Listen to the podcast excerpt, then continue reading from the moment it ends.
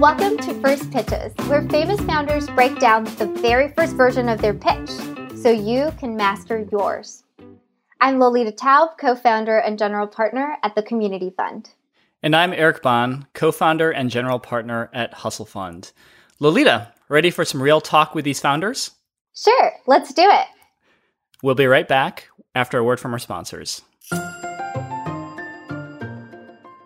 Smart companies run on NetSuite by Oracle, the world's number one cloud business system. With NetSuite, you'll have the visibility and control over your financials, HR, inventory, e commerce, and more. Everything you need all in one place. You'll have the agility to compete with anyone, work from anywhere, and run your whole company right from your phone. Join over 21,000 companies who trust NetSuite to make it happen. Get your free guide and schedule your free product tour right now at netsuite.com slash first pitches. Burkland is the recognized leader in outsourced CFO, tax, and accounting services for startups at the emerging and growth stages. As a sponsor of First Pitches, Burkland would like to offer listeners a free finance consultation. Burkland also offers important tools on its website a financial controls matrix, Finance 101 for startups, contingency toolkits, tax and marketing calculators, and other critical resources for scaling a company. Visit burklandassociates.com slash hustle. The year was 1993. A poor 17-year-old boy from Nicaragua arrives to the U.S. with his family. They're in a tough spot. Just the previous year, they lost their home and much of what they had. And now they're setting foot in Tampa, Florida to start a brand new life. What comes next is nothing short of inspirational. Elias hustles his way into a college scholarship, works at IBM, and then at the start of the Great Recession, appends his security to follow his dream of launching a startup. And even then, success isn't guaranteed.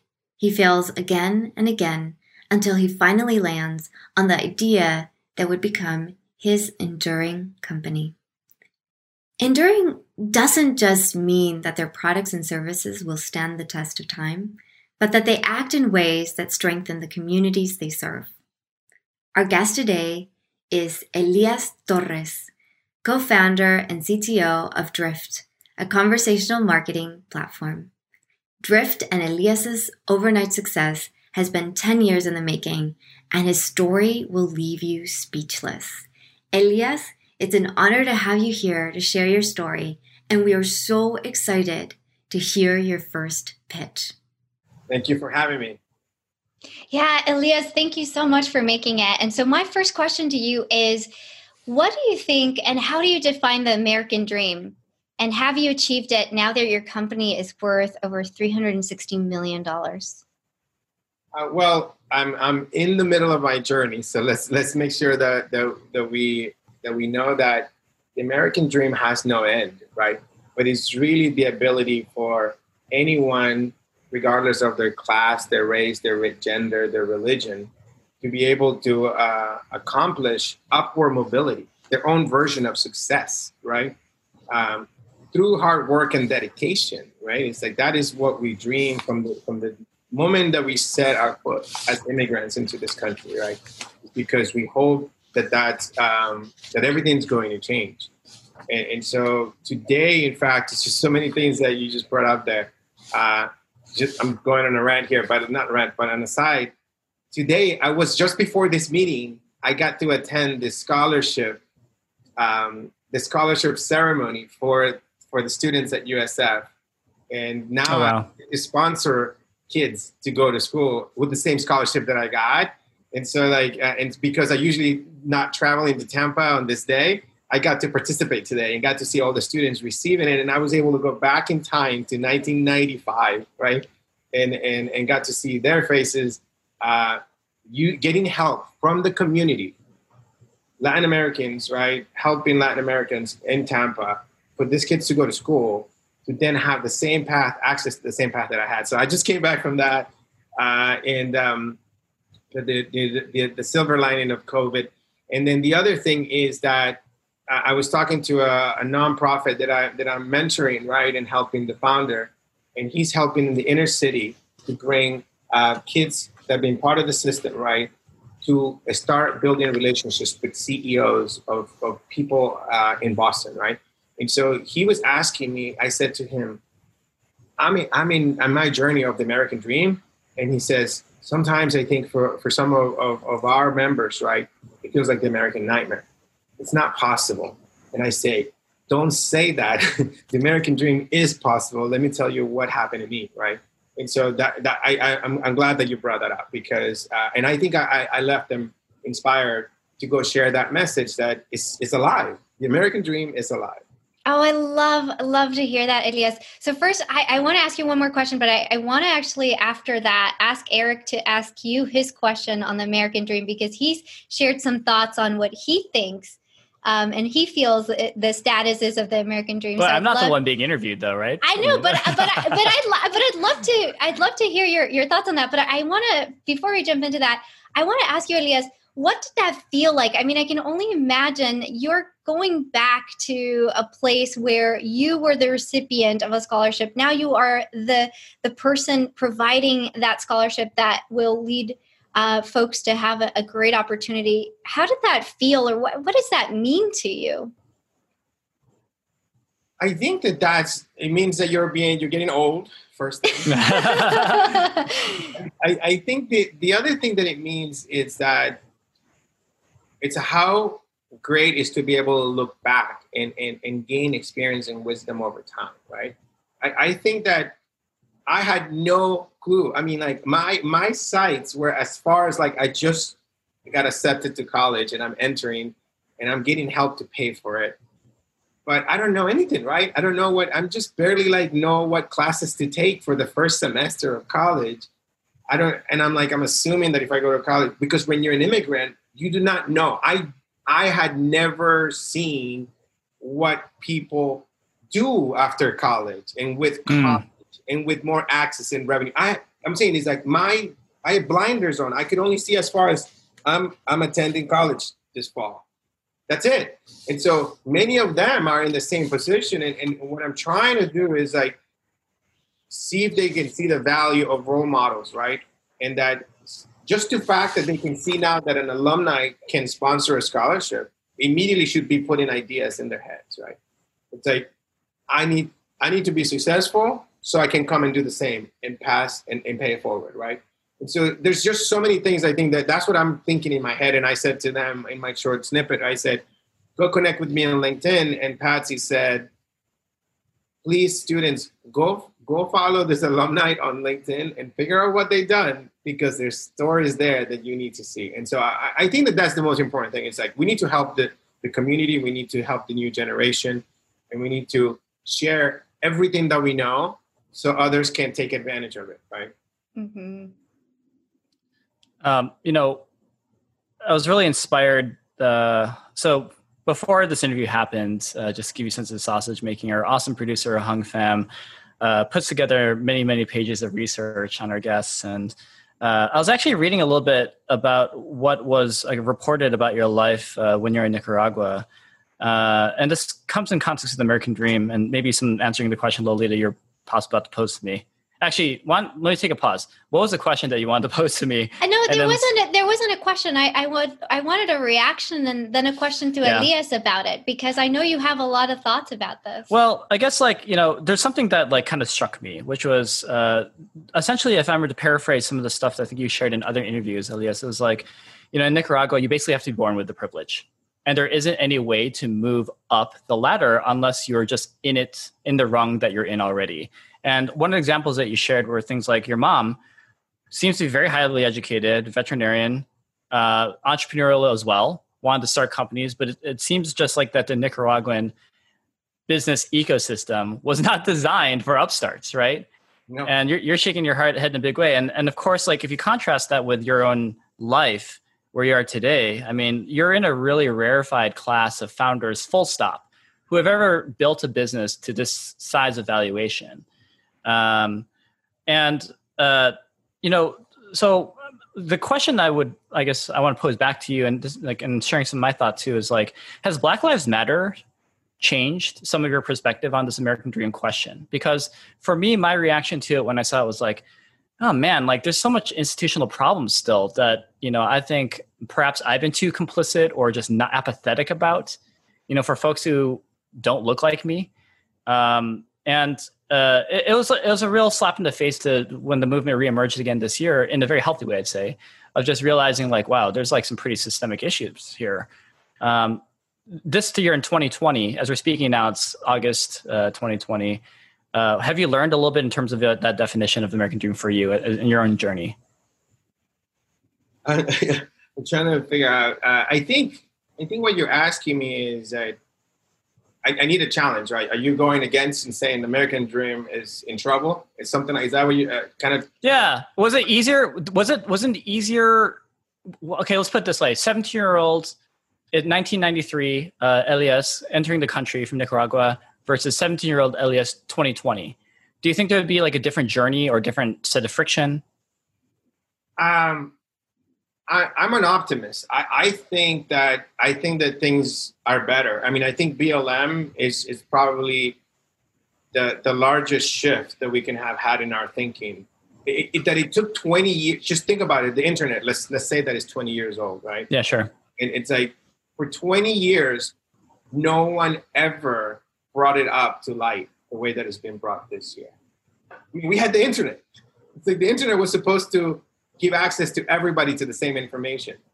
And yet we could, we, we were not voicing and learning in the way that we can learn today. So mm. I, I, think that that is, um, that we have to stay optimists and we know that things are going to get better. It's going to take a long time. It's going to take a lot of work. Things are not going to change overnight. There's going to be, and so, uh, so I, I think that um, chances and opportunities are opening even in, in a much larger way, right? That, that we are recording and talking about this. Nobody was interested in a podcast in this topic 15 years ago. Right? Yeah. It's like we were just, I was just like, you know, just working at IBM or something like that, right? And then there's also, the, the, to me, two things are happening. One is that we need to tell our stories as Latin Americans of what is different about us, of the journey but also now I'm educating myself and learning what it what has been like for African Americans, for blacks in their history, in how their journey is different and hard, equally hard, maybe not, maybe even harder, right? And so mm-hmm. it's like to understand hardship, right, is is the only way that we're going to be able to overcome. Right? Uh, in fact, I mean, I might. Can I share a screen? Yes. Yeah, we'd love to see. So let me see here. So this is a talk I gave to the team about telling the story, and I said to them, if they ever thought, um, what would they say if they were asked to give a commencement speech? And I said, well, nobody has really asked me to give a commencement speech, so like, let's not get carried away. But you know, Sundar Pichai is an immigrant, right? And he runs one of the most powerful companies in the world. Yep, Google. That's right. nothing, right? And so then I said, I said to the team, I'm going to share my own journey, and I gave him the definition of the American dream. Oh wow! And so, and so, you know, I said this to the team. And this is a kickoff in July. And uh, well, actually, do you mind uh, reading that slide for us in, in, case we have just listeners who can't see? It's the belief that anyone, regardless of where they were born or what class they were born into, can attain their own version of success in a society where upward mobility is possible for everyone. It is achieved through sacrifice, risk taking, and hard work rather than by chance or privilege, right? We can add to that. Mm-hmm. And so this is the American dream, and this is a lie. And so now I repeat all this to the team and then I said, well, let me tell you where my journey started. But I said, I'm going to take you really back. And I said, this is where I grew up. And Nicaragua, yeah. Where I grew up, picture night, July 19th of 1979. And look at this. This is the state of my country when I'm three years yeah. old. We're looking at a photo of a, a very militarized picture. Yeah. This is the day that the Sandinista party took over the dictatorship, right? Yeah and my mother was so excited, right? The guy there with the red circle is the current president of Nicaragua, believe it or not. Wow. Hard the situation is. People, we're like, we're worried about here. Look at this. This is weapons, AK 47. Yeah. It's crazy. He's standing on a tank right now, surrounded by people heavily armed. Yeah. And this is me. Whoa, my goodness. What a cute kid you were. my mother's car, this is 1979. We're not that far away from where that tank was. Wow and, and she thinks that everything's going to get better. Uh, but guess what? many years later, till 1993, we are able to leave the country with a green card to come to the United States legally. Thanks to my grandmother that crossed the river in 1975 to be able to call us to here to come legally. So mm. you know what I mean? So that is that is the difference, right? It's like we just want to share like when we say is it hard, is it not? Well, this is what it is in our countries, right? Yeah. It's really hard. It's really, really hard. And so people are just getting people are, are spoiling and say, this I I cannot bash this country, right? This yeah. country, it's we're here, you're here, I'm here, Lolita's here. It's better, right? And and there's situations where it's so hard in our countries that made us come here. And so life is hard here, but I believe in the dream. That is so powerful, and I really hope that for anyone who's listening to the podcast, you take a moment to look at the the publication of the video to see some of the slides that uh, Elias just shared. Super powerful. Um, you know, so this show is called First Pitches, and one of the things that uh, we were talking about before this show was how difficult it's going to be to talk about your first pitch, and, and we'll get to that in a second. But uh, we were interested in getting a little bit of setup before this first pitch in talking about what led you to Drift, and we heard that there were many, many, many different versions of what this uh, this company eventually became. Became um, were what what was going through your minds between you and your co-founder David in terms of how you would tell the story even to investors? Yeah. Um, so you know we there's never a straight path, you know a linear journey to to anything to success. You know, um, you see companies go public or, or something and they publish an S one, you know, uh, and just have all this great message and story that you're like, what a wonderful company. Look what a track record and so forth, right? And it's like, mm-hmm. you know, we made 1 million, we made 10, we made 50, we made 150, we made 300. Look at us, right? And so don't realize that how difficult it is. And that um, inside, you have to be constantly changing and constantly adapting and constantly fighting competition, constantly building modes. And so the, the by, by the time that we drift, my partner and I have been working together, David Cancel, Cancel uh, for now, uh, you know, like, like 12 plus years, right? Mm. And so this is our, our fourth company together, the consecutively that we've been uh, working side by side. And, um, you know, we kind of experience helps a ton, right? And so at the beginning of Drift, we we did something very rare that our investors you know, gave us good feedback on. They said we, we were we we tried an idea, we put it out and we tested it in the market. We tried it very quickly. We did some rapid prototyping, and we would try it, uh, and and then we would change our mind. We would see a tank or we would see it whatever, and we would then do something else. And and it was really hard on the team initially, especially the early team, because um, we knew that if we were gonna, you know, lock ourselves into this into a into a path to building an enduring company, you know, to build any company of, of this magnitude, you, you're committing yourself to a 10, 15 year, maybe hmm. 20 year journey, right? This is not like, oh, I'm going to go build a company and this uh, be done. This is, you know, when, when David and I left left HubSpot and we said we're starting a company, we're like, we're working on this for 10 years. This is not like, what do you want to do next year? Right? This is a minimum 10 year commitment. And so to do that, you need to make sure that the kind of company we wanted to build how to be how to be very big, right? Mm. How to have a large market, how to be a big, bold idea, how to have a, an inspirational mission and purpose. And that's why we kept iterating. Because if we didn't find that, that we were worth, that we were ready, willing to commit those 10 years, it was not worth doing. And so that's that's what was important. And our investors, we would go to a board meeting, and the board meetings were like, you know, sometimes it was monthly, right? At that time, it was like we would just grab lunch at the office wherever we were, or at a restaurant, and we would just say, "This is what we're working on now." And he was like, and we would make this tremendous story, and they were like, "Oh, that sounds great. Keep going, keep going. Uh, make sure it's a something big. And then uh, and then the next month we were like, and now we're working on this completely different. And so I think that that's um, you know one time they told me it's like that many founders are afraid of change, are afraid to change their pitch, their story, because they're afraid to sound crazy, right? And they get too locked in and stubborn into that original idea. And that could be their downfall, right?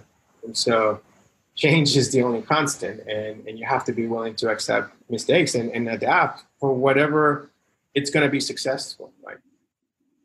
So what's it like to um, sit down with a fund like CRV really, really early in this journey and then walk out with a $10 million check on a team bet. What can you tell me exactly what you say to a fund like that so we can teach our founders on what you did? Just to clarify, I don't know, we even talked, we talked to Izhar about this. So, so here's what it was. Um, we didn't even walk. So, okay, the story goes a little bit like this. We, uh, we were at HubSpot. Um, this is just right, little shy of the IPO. And David and I felt that we cared about HubSpot so much, we didn't want to interfere with the public company.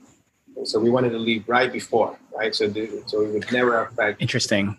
Two months before, in fact, before the IPO, right? So we wanted to make sure that there was a clean transition. We had worked on that. We had re- hire replacements. Huh. Okay. Now, now it's making sense, Elias, because I was wondering the same thing. I'm like, why did he leave two months before and leave money on the table? Yeah. And so, no, what happens is that you do that. It's like I, I my reputation is my most important thing, right? And so it's mm. like, we want to make sure that we left in good standing, hired replacement, the team is in good shape, everything you always got to you always got to be planning on how you're going to do your things, right? And, and there's there's mm-hmm. even there's many things that we could have done better. Um, and so we we uh, but we so we agree. We announce it. We publish it in the newspaper. Um, reporters pick it up, and and our investors, you know, CRV calls us right, and it's like, talk to me, guys. Why CRV had invested in Performable? Yeah, your previous company that got acquired by HubSpot yes. right? Yes. So what happens is that, uh, you know, everybody when you want to do your first pitch and you want to start your first company, you think that that company is going to be the the one. Well, guess what? Very rarely your first company becomes a ten billion dollar company. and so and so what happens is that and and then uh, CRV had invested in David prior to Perform. Hmm. And so what did what did everything boils down to? relationships, trust, right? And so it's something that is, is being, built up over time in many years. So so when, when he comes here, it's, it's just a lunch. It's not really a meeting. We didn't walk into CRV. And so this is something that we love Izhar, we love CRV, we love a, a firm that believes in people. You know, in order to be an early stage fund, right?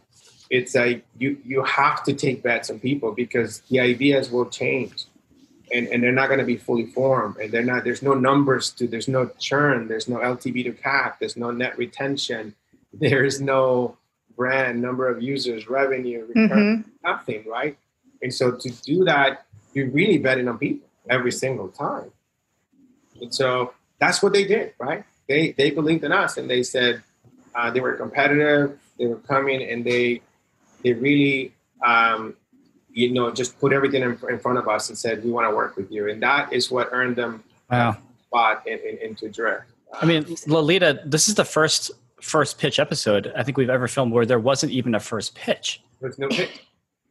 I mean, but was I mean, do you say that there wasn't, or it was spread over a series of years? Right, because I think there is a nuance there, and sometimes we think the pitch is the pitch, but sometimes you're pitching when you don't even know it.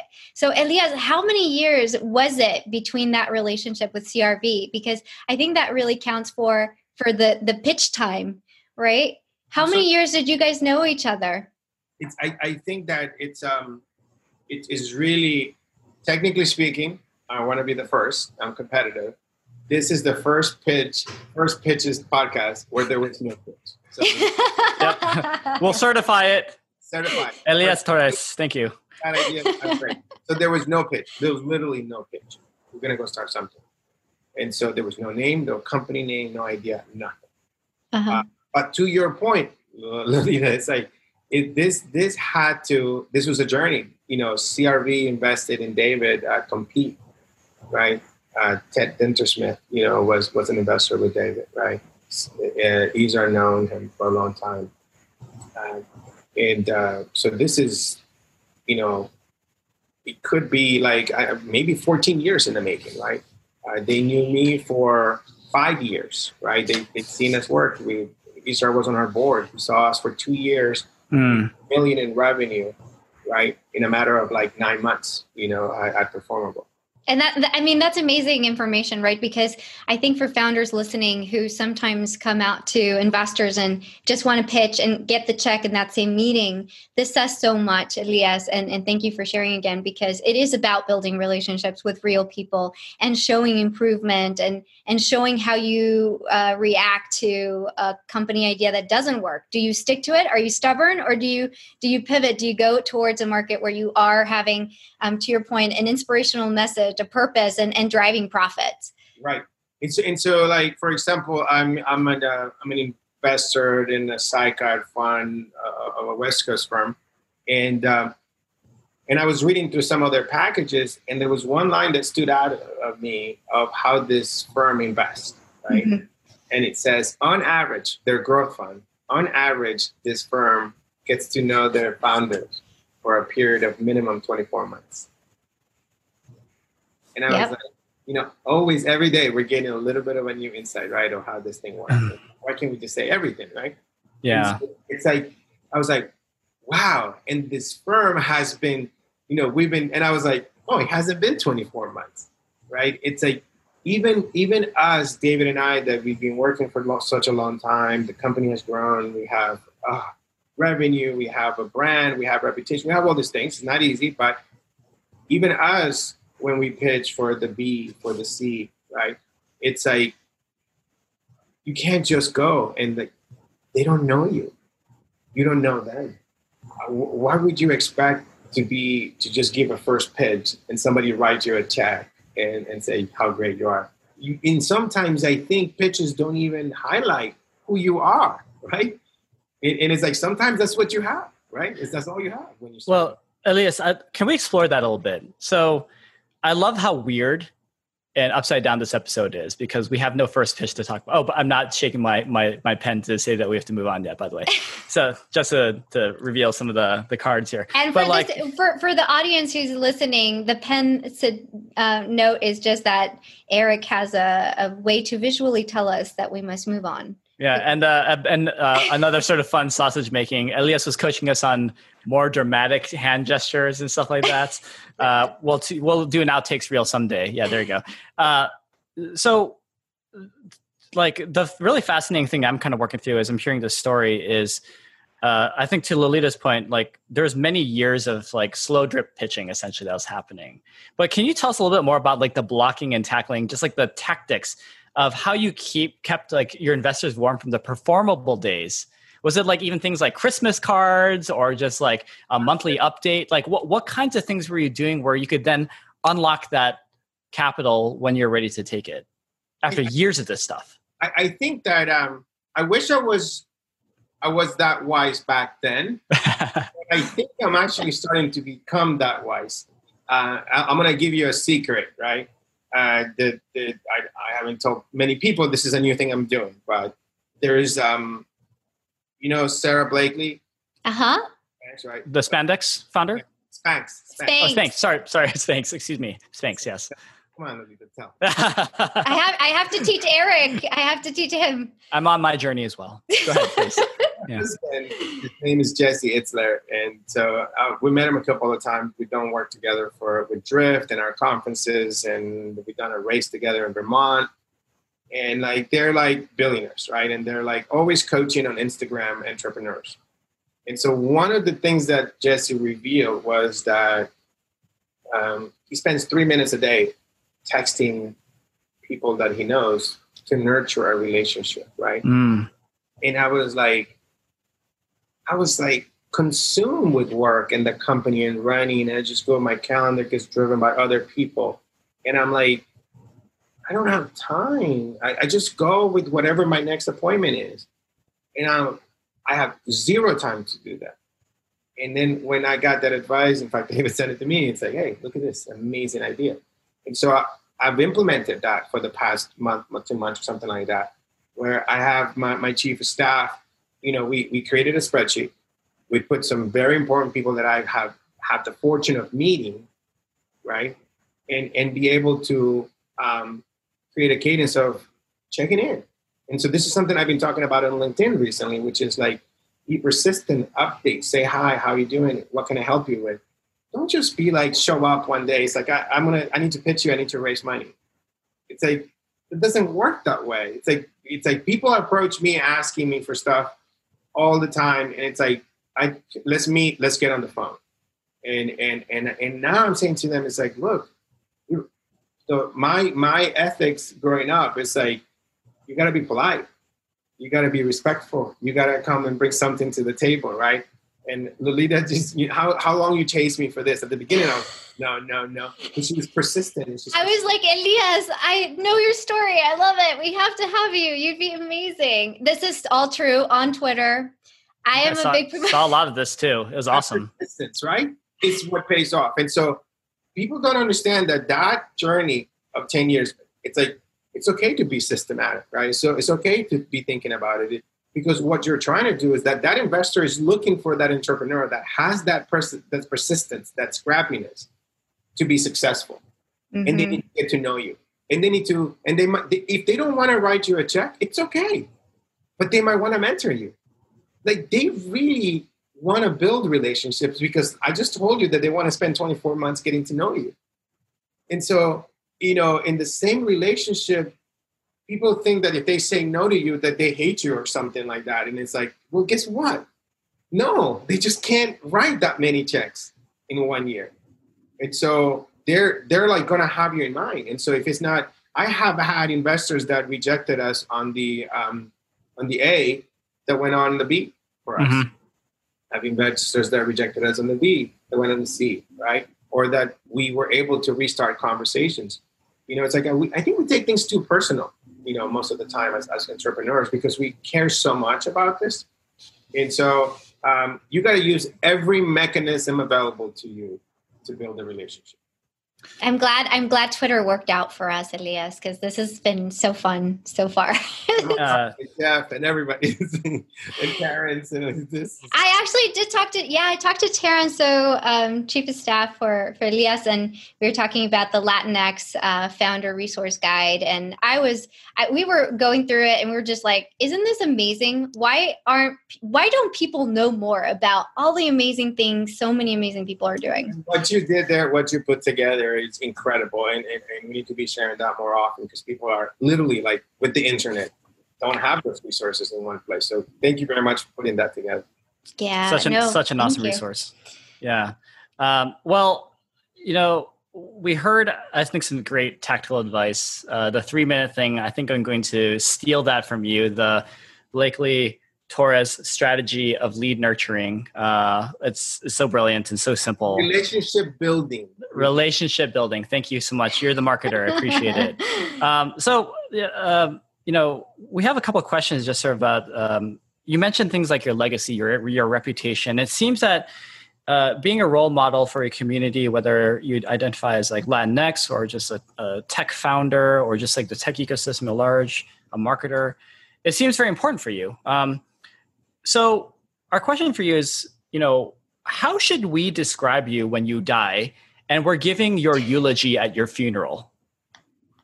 I, was I, I wanted to think about the commencement speech, but if you want to think about my my eulogy and my, and well, you're you said you're only like you know one third halfway through your journey, yeah, right? Yeah. So I don't know what the next like 40, 50 years are going to look like, and we want to talk about death. Like, yeah. what are we? What are me and Lolita going to say as we're crying tissues about this is the man that Elias is? I I think um, to tell you the truth, um, uh, John, geez, the name escaping me right. John Donovan. You know who John Donovan is? No. He's the CEO of AT and T. Hmm. I think I hope I get it right. And so Sequoia, you know, puts together some incredible event and access to resources like like no other GC to Izhar, CRV, incredible. Oh, follow up on that. Izhar cultivated our relationship during the three years at HubSpot. Mm. that we we did things together, we spent time together. He does events, invited us, we came over, and that made it. So he was the wise one before this, right? Uh, before I'm learning how to do that, right? Uh, he's very smart, uh, and he's an authentic, genuine uh, investor, uh, a friend. Uh, in fact, um, he he took my family in 2015 to Israel, and we did a family trip with him, and I got to meet. I, I, got to visit a kibbutz and learn when he grew up and met his mother. So I love Izhar to death. I'm, i might be saying too much, but I love him. He's awesome.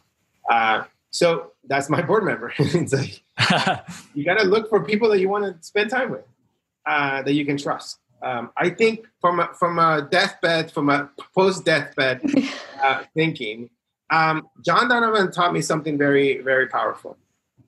I think that I think human beings we, we're too egotistical and we always want to think we want to be remembered. Should there be a building with my name on it, right? And, and in fact, he said that he wants his life he's making such a big impact right running such a large company in the world and, and in a podcast of him i heard after i met him uh, he says i would like my life to be like a uh, the world is like a bucket of water and my life is like my hand that while i was alive it was inside the bucket but when i die my hand is out of the bucket and would you ever tell that your hand was there in the bucket? You'll never tell, right? Because the water immediately takes up the space of your hand, right? And so basically, I, what I'm getting out of him is he's trying to leave not not necessarily a footprint, you know, uh, that that is attached to his name, right? It doesn't really matter, right? I want to think on, on, on you know um, on, on more life is going to go on and, and people are going to but i want to leave an impact in people's lives but not necessarily has to be me like remembered right it, it doesn't really matter right but but it is to impact in some ways as many people as possible right to, for people to you know every person that has ever worked um, at my companies i want them to be inspired to go start their own company right and to create jobs and to attain their own version of their own success right uh, and then impact their families. And like to me, what HubSpot has done to the economy in this city, in Boston, in Cambridge, all those things more than enough satisfy me, right? And so like I don't I, I don't know. I don't have words of what I want people to say there. It's what I can do right now that matters, right? Mm-hmm. Uh, for people's benefits, and that's great. And there's all kinds of benefits that the people are getting from it. That is like the best answer I could have heard. And by the way, Elias, Eric tried to convince me to ask you that question, and I said, I, I, I don't know about that.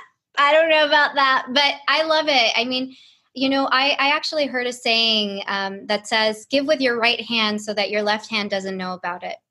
And I live my life that way as well. When I give, I don't expect anything in return. Uh, and I think that's the way it should be um, because otherwise it just is it really giving? Yeah, uh, exactly. I think I think it's about it's about that. Um, and, and it's like um, it's a great saying. It comes from the Bible, uh, and it's like something that we have to. It, I, I, am a little bit more pragmatic about that. It's like you say, I'm I'm staying in touch with people.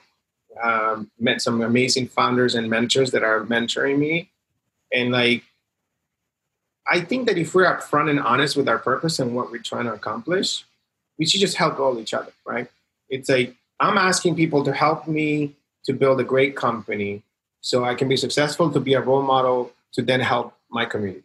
Yeah. Uh, i'm helping today this nonprofit that i was talking to this morning uh, inner city weightlifting in boston Jon Feinman.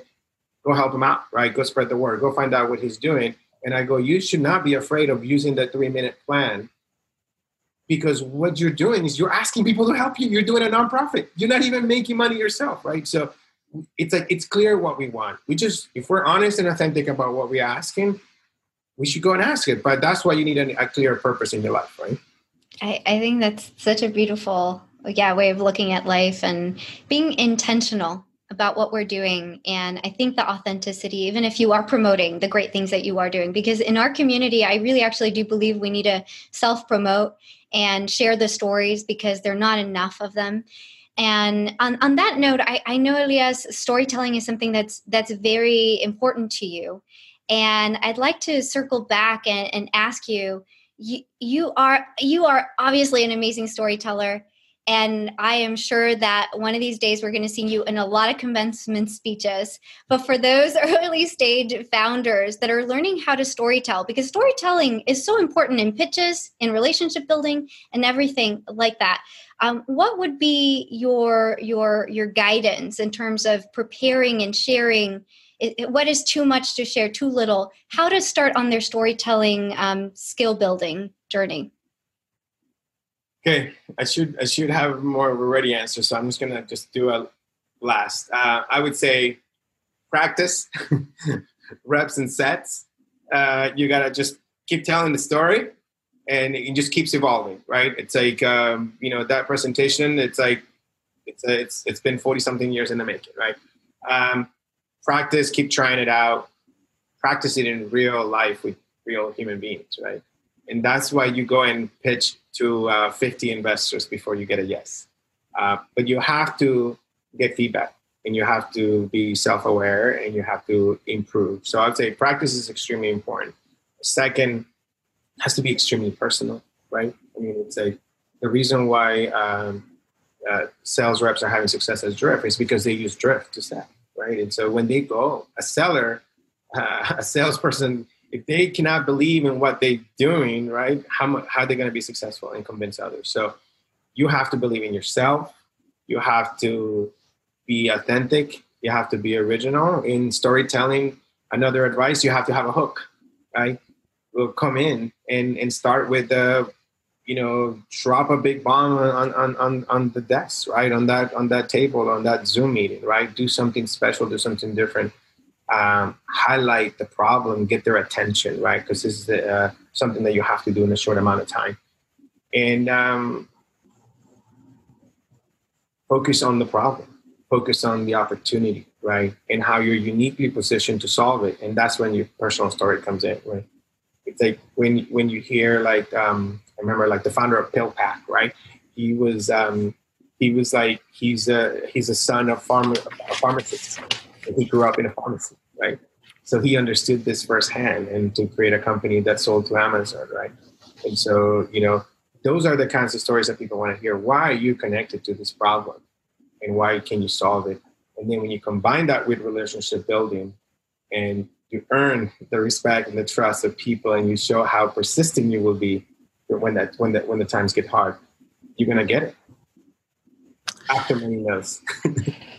I love this. We've been speaking with Elias Torres, the co founder of Drift, uh, previously co founder of Performable, which was acquired by HubSpot, a serial entrepreneur. Uh, by the way, I think for our listeners, uh, we all should check out drift.com. It's the best in class platform for conversa- conversational marketing. Really, really cool stuff. Check out drift.com. Elias, thank you so much for coming on to First Pitches. We loved hearing your advice on storytelling, your journey, how we can become better storytellers. It's been an honor. Thank you so much. Yeah. Uh, w- one more plug for Drift. Uh, we want to support startups, right, and early stage founders. So there's a drift.com uh, slash startups. So please, uh, you know, go there. We will give you a very expensive package for a very very low price to make sure to help you in your in your journey. Uh, and, and we are now the revenue acceleration platform, the one and only.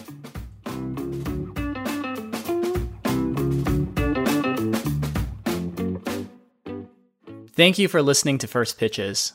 For show notes and more, visit our website, firstpitches.com, where you can subscribe to the show on Apple Podcast, Stitcher, Spotify, or wherever you listen to podcasts and never miss an episode. First Pitches is produced and edited by Hong Pham. If you enjoyed this episode, we'd love for you to rate our show and leave us a review. Thank you for listening, and we'll see you soon. I'd like to introduce you to a team that every founder should know about. It's GS Futures. GS Futures is a new multi stage VC fund that launched just this year, investing into teams at early seed all the way through Series D. This team spun off from the GS Group in Korea. a legendary enterprise representing assets in retail, consumer, energy, and much more. GS Futures is actively seeking and investing into great hustlers. Go to their website right now, gsfutures.vc, and tell them what you're up to. I think you'll be excited to partner with them. Frank Rimerman is a public accounting firm whose history is closely intertwined with that of Silicon Valley. With humble beginnings similar to so many startups, Frank Rimerman was formed with a desire to serve the entrepreneurial and venture communities of the Valley, supporting those who think outside the box. This is what the Frank Rimerman team told us at first pitches. Even we agree accounting work can be boring. That's why we chose to work with some of the most innovative and creative people. People who are changing the world around us every day.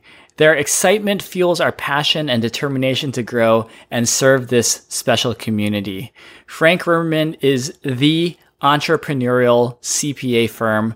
Check them out at frankrimerman.com slash startup services.